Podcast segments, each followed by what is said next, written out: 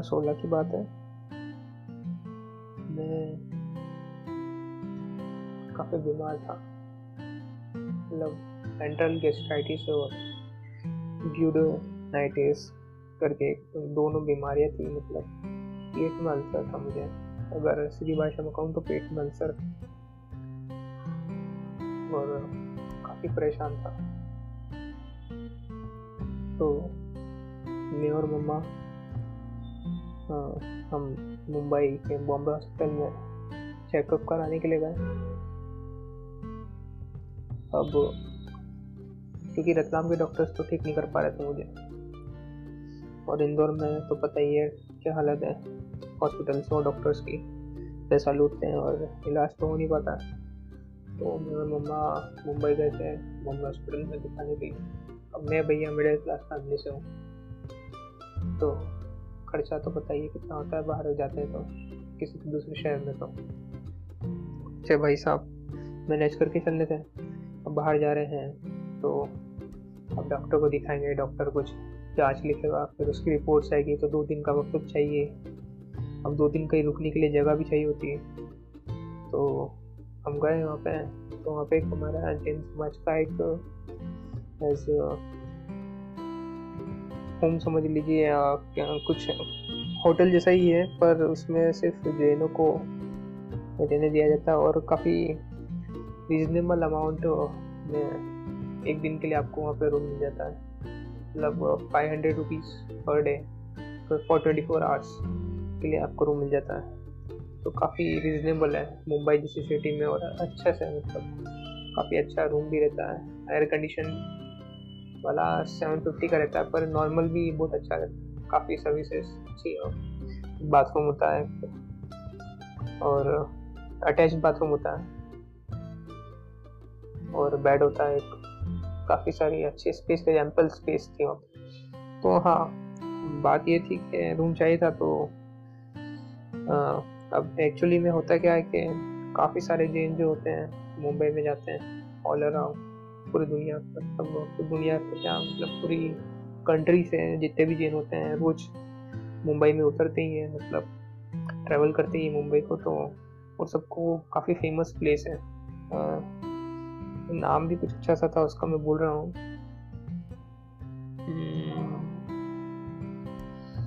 हम्म, खैर नाम ही क्या रखा है। पर हाँ एक बात है अगर बहुत अच्छे रीजनेबल अमाउंट में अगर आपको मुंबई जैसे शहर में एक दिन के लिए पाँच सौ रुपये में मान लीजिए एक रूम मिलता है अच्छा सा रहने के लिए तो उससे बेहतर कोई ऑप्शन मेरे को नहीं लगता कोई होगा। और वो भी मुंबई सेंट्रल में।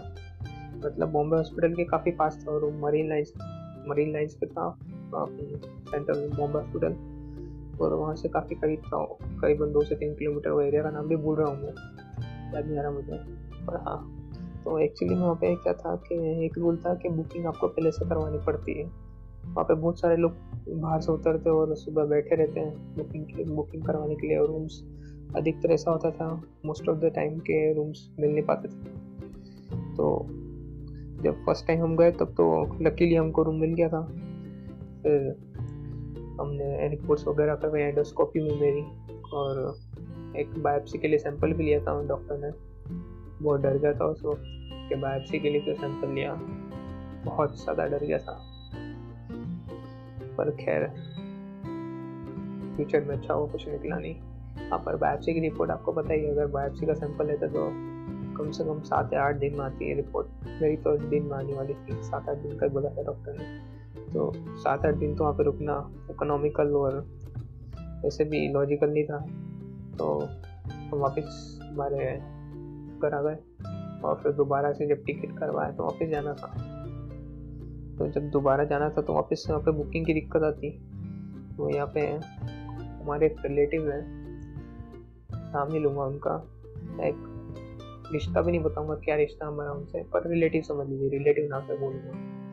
तो हमारे एक रिलेटिव है, जिनको मम्मी ने कॉल मम्मी ने जिनको कॉल किया। और एक्चुअली में उनका बिज़नेस मुंबई में ही है। तो हफ़्ते में दो से तीन दिन अप डाउन करते हो मुंबई में।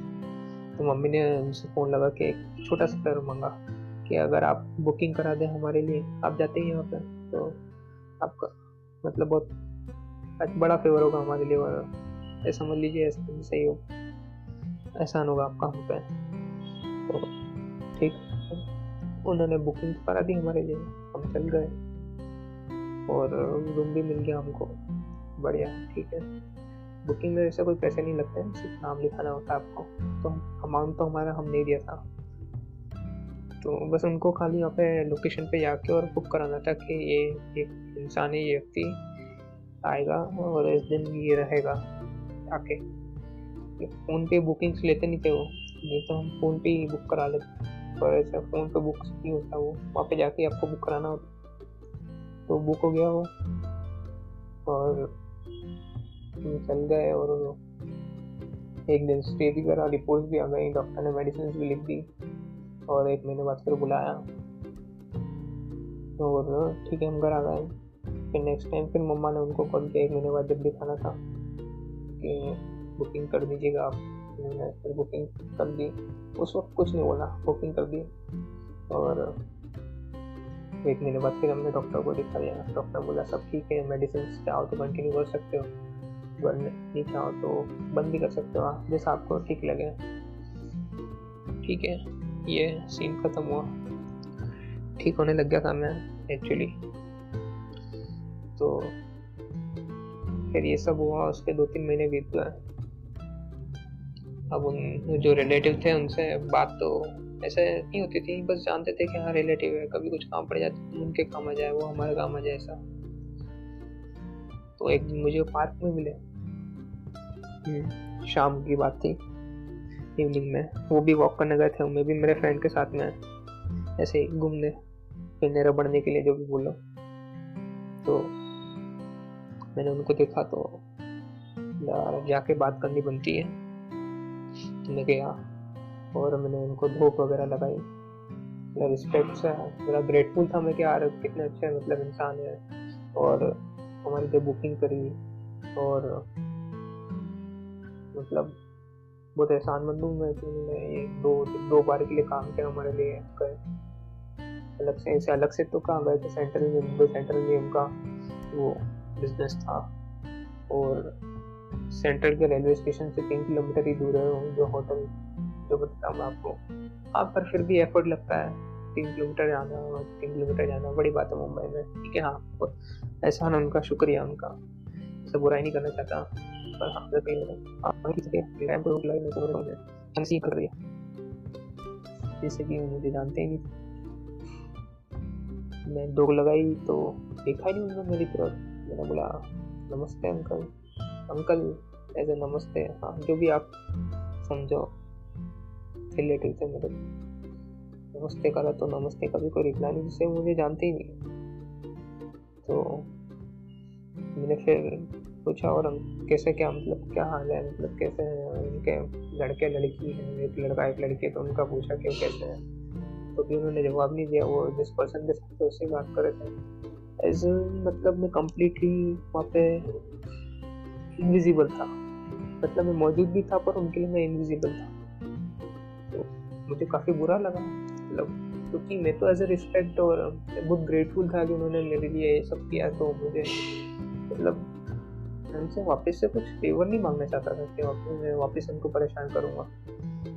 बस मेरा इतना सा था कि यार इतनी मदद करी इंसान है तो एक रिस्पेक्ट के तौर पर मतलब ऐसे ही बस दो मिनट बात कर ली, कि समझ लो ना आप अच्छा लगता है, कभी इंसान आपकी मदद करिए तो उससे बात कर लो, कहीं दिख जाए तो। पर उन्होंने तो मुझे कम्प्लीटली इग्नोर ही कर दिया। जैसे मैं मौजूद ही नहीं हूँ। ठीक भैया, मैं चल गया। हम हमारे घूमने लग गए मैं मेरा दोस्त, वो भी उनके टहल रहे मैंने बोला यार भाई, चल यार, दूसरी जगह चलते हैं। सही नहीं लग रहा था ऑकवर्डनेस वो तो गई वो फ्रेंड भी मेरा पूछ रहा था कि, भाई, तू जानता था क्या उनको? बोला हाँ जानता हूँ। मेरा रिलेटिव है। बोले, यार, उन्होंने तो कुछ रिस्पॉन्स नहीं दिया। मतलब कैसे हो तो ऐसा कर रहे थे, जैसे कि तुझे जानते ही नहीं नहीं यार, वो बिज़ी थे, कुछ बात दूसरी कर रहे होंगे तो उन्होंने ध्यान नहीं दिया होगा, ऐसा कुछ नहीं फिर मैं घर आया। मैंने सोचा, यार, खाली मैंने मतलब जय जुनेन करा तो उसका रिस्पॉन्स ही दे सकते थे कि हाँ बेटा जय जुनेन इतना तो कोई बिज़ी नहीं होता। फिर मैंने बहुत सोचा तो मुझे पता चला कि अपन ने उनसे दो फेवर मांगे थे। तो इसलिए रिस्पॉन्स नहीं कर रहे थे, क्योंकि उनको डर था कि अपन वापस से कोई तीसरा फेवर नहीं मांग लिया उनसे। समझ रहे हो ना मैं क्या कह रहा हूँ? लाइफ में, किसी भी व्यक्ति से आप मदद मांगते हो ना तो दोबारा से मतलब या तो आपसे दूरी बना लेगा, क्योंकि उसको लगता है कि आप वापस उससे फेवर मांगोगे। या तो फिर वो बदले में एक्सपेक्ट करेगा आपसे कि आप भी उसके लिए भविष्य में कुछ ना कुछ करो। साला बहुत खराब चीज़ है, कभी भी जिससे मदद नहीं मांगनी यार। सेंड कर लेना। तकलीफ़ उठा लेनी चाहिए। पर जिससे मदद नहीं मांगनी कुछ भी हो, कुछ भी कॉन्सिक्वेंसेस हो लाइफ में, कुछ भी परेशानी हो सबको अकेले सुन लो इससे मदद नहीं मांगनी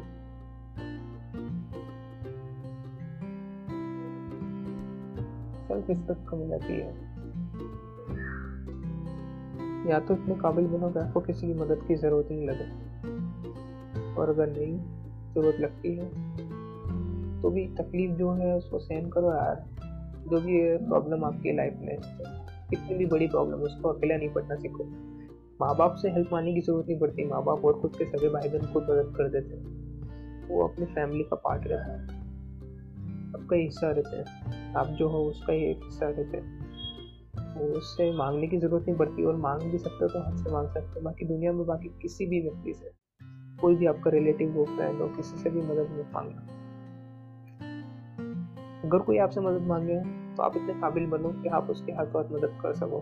तो जो भी जिस भी रूप में आपसे मदद मांगे फाइनेंशियल मदद हो फ़िज़िकल हेल्प हो मेंटल हेल्प हो साइकोलॉजिकल हेल्प हो सोशल हेल्प हो इकोनॉमिकल हेल्प हो, जो भी हेल्प आप उसकी हेल्प कर पाओ।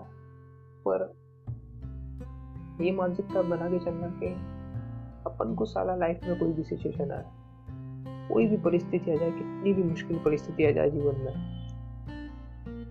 पर किसी से हेल्प नहीं मांगेंगे यार। किसी भी टाइप की कोई हेल्प नहीं मांगेंगे किसी से।